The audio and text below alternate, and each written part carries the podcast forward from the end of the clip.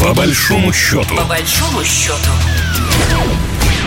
Здравствуйте, в студии Екатерина Шевцова, и это программа «По большому счету», в которой мы рассказываем о самых актуальных, о самых интересных событиях в жизни нашего союзного государства, которые касаются экономики. Сегодня мы поговорим о региональном сотрудничестве, тем более у нас есть для этого повод. Александр Лукашенко э, в конце прошлой недели встретился с главой Татарстана Рустамом Мининхановым. Он же, кстати, в четвертый раз посещает Минск с рабочим визитом. Обсуждали новые возможности увеличения товарооборота и сотрудничества в авиастроительной сфере. По словам президента, потенциал связи Беларуси и Татарстана колоссальный. Около 50% товарооборота между Минском и Казанью обеспечивается сегодня за счет нефтехимии. Объем торговли в 2022 году вырос до миллиарда долларов. Это неплохой показатель, отметил Лукашенко. И также сказал, что необходимо развивать сотрудничество в сфере промышленности. Если говорить о более конкретных цифрах, то в рамках союзного государства планируется запустить около 15 проектов машиностроения. Беларусь и Татарстан будут вместе производить микросхемы, карьерный самосвал, сельхозмашины и другую технику. Ну и отдельно разговор зашел о поставках белорусских компонентов для производства в Казани самолета Ту-214. У нас на связи доктор экономических наук, профессор кафедры европейских исследований Санкт-Петербургского государственного университета Николай Маратович Межевич. Здравствуйте. Здравствуйте.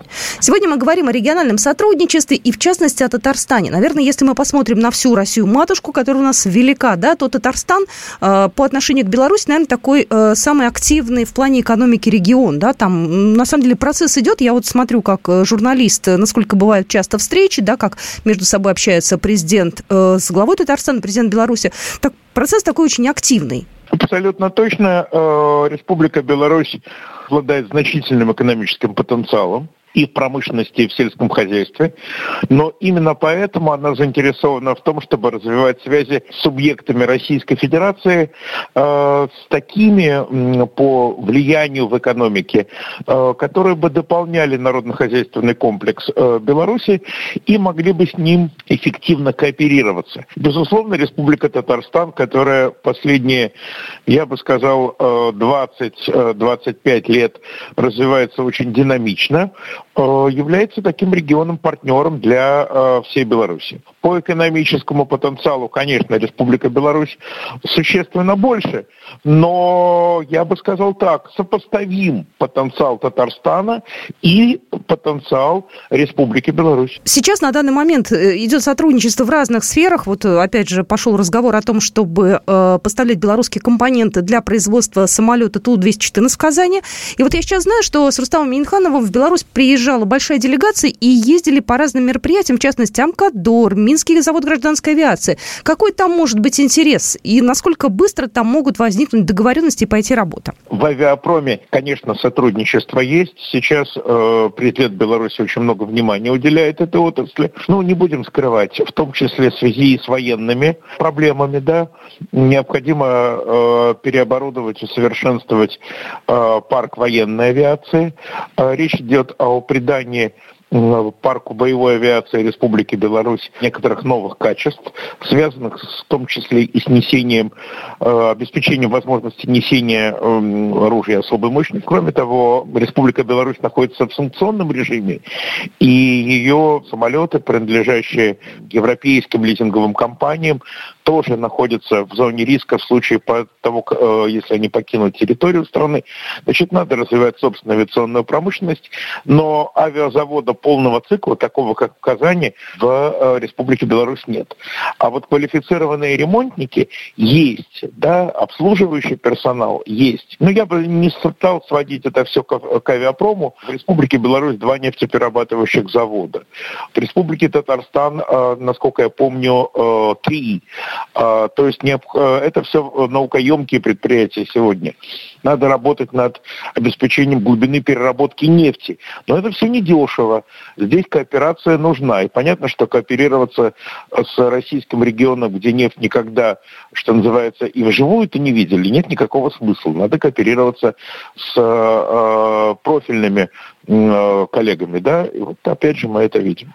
Э, кроме того, конечно, Э, кооперация в автопроме, да, э, в производстве крупных грузовиков, средних грузовиков. Э, есть, есть чем заняться, скажем так, Минску и Казани. Если мы говорим о нефтепереработке, э, здесь кто выигрывает? Э, э, Татарстан или Беларусь? У нас вообще, конечно, понятно, что Беларусь очень так хорошо, в общем, на этом зарабатывала, но вот на данный момент, в нынешних обстоятельствах, кому это выгоднее? Ну, безусловно, это выгодно и одной, и другой стороне. Это э, только в военном, на поле, на поле боя бывают победы, когда вот один полностью выигрывает, а другой полностью проигрывает. В экономике от кооперации выгоду получает любой участник процесса.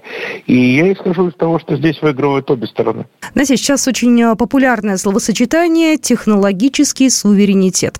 Э, многие его употребляют, не все, возможно, это понимают. Но вот опять же э, были э, заявлены в Беларуси следующие тезисы, что если санкции еще 5-10 лет продержатся, то сделаем все, чтобы достичь технологического суверенитета. Что это за зверь такой, да, и в каком здесь формате мы можем здесь вот в плане Татарстана и Беларуси рассматривать этот самый технологический суверенитет?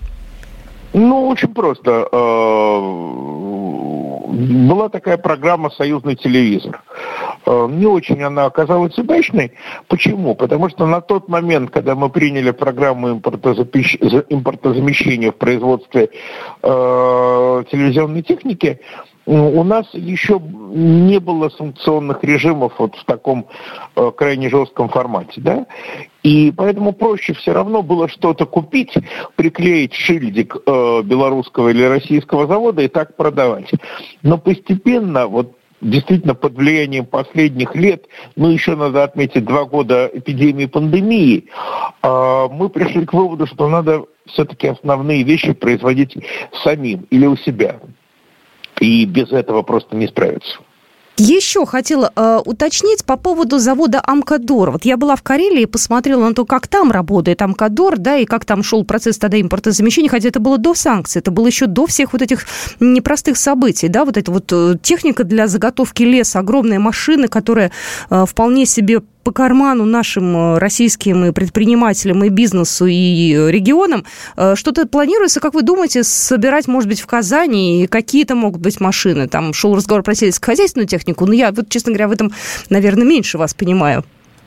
Республика Татарстан, ну, скажем прямо, не самый лесной регион России, но если смотреть к северо-востоку от нее, да, уже, скажем, э, и к северо-востоку даже, и э, просто к северу, да, э, там идут регионы, где лесоперерабатывающий комплекс является стратегически важным. А понятно, что в собранном виде систему, фактически машинную систему, которая э, может срубить дерево, обработать дерево и чуть ли не уже распилить его на месте, да, э, такие системы трудно возить. Их надо производить где-то по возможности недалеко от мест э, заготовки леса. И вот э, Республика Татарстан это такой компромисс, да, то есть не надо э, строить подобный завод, ну, скажем так, э, в Сочи, да, там леса нет, да, нужно. Э, надо строить где-то недалеко от лесоперерабатывающих регионов, но там, где есть квалифицированные кадры и промышленный потенциал. Так что это тоже возможно, безусловно. Насколько важны личные отношения Рустама Миниханова и Александра Лукашенко? Потому что, ну, по крайней мере, у меня создается впечатление, что они не только как э, партнеры общаются, да, но и как вот такие добрые друзья, потому что видятся они часто, и оба такие хорошие хозяйственники и руководители. Ну, безусловно, э, безусловно, самое главное – это личные отношения двух президентов, я имею в виду Республики Беларусь и Российской Федерации. Да? И, конечно, среди э, 80 да, губернаторов э, Российской Федерации есть люди, которые встречаются с президентом Лукашенко чаще, есть люди, которые встречаются с президентом Лукашенко ну, совсем редко. Да? Могу сказать, что у него, у президента Лукашенко прекрасные отношения с губернатором Ленинградской области, министры э, белорусские непрерывно в правительстве области э, на, с делегациями приезжают. То есть, конечно, там, где есть свой региональный белорусский интерес, там где-то промышленность, где-то порт, э, где-то инфраструктура, связанная с э, обеспечением транзита. Последний вопрос, Николай Маратович. Мы тут начали нашу программу с той суммы, что объем торговли в прошлом году между Беларусью и Татарстаном вырос до миллиарда долларов. Это много или мало? Потому что, знаете, для обывателя, конечно, там миллиард долларов – это запредельная сумма, но мы же не понимаем это в точке зрения бизнеса и экономики. Это насколько цифра высокая или, или средняя? Вот как понять? А, это очень много. А, безусловно, впереди а, Москва, Московская область. Близки показатели, практически такие же показатели Петербурга, Ленинградской области. Вероятно, в число лидеров скоро войдет Мурманская область, но мы понимаем, что через Мурманск белорусские грузы уходят на мировой рынок. Но таким образом Татарстан, безусловно, в пятерке лидеров российских регионов по торговле с Республикой Беларусь. И это можно только приветствовать. Николай Маратович Межевич был только что с нами в эфире, доктор экономических наук, профессор кафедры европейских исследований Санкт-Петербургского государственного университета. И это была программа «По большому счету». До свидания. Программа произведена по заказу телерадиовещательной организации Союзного государства. По большому счету. По большому счету.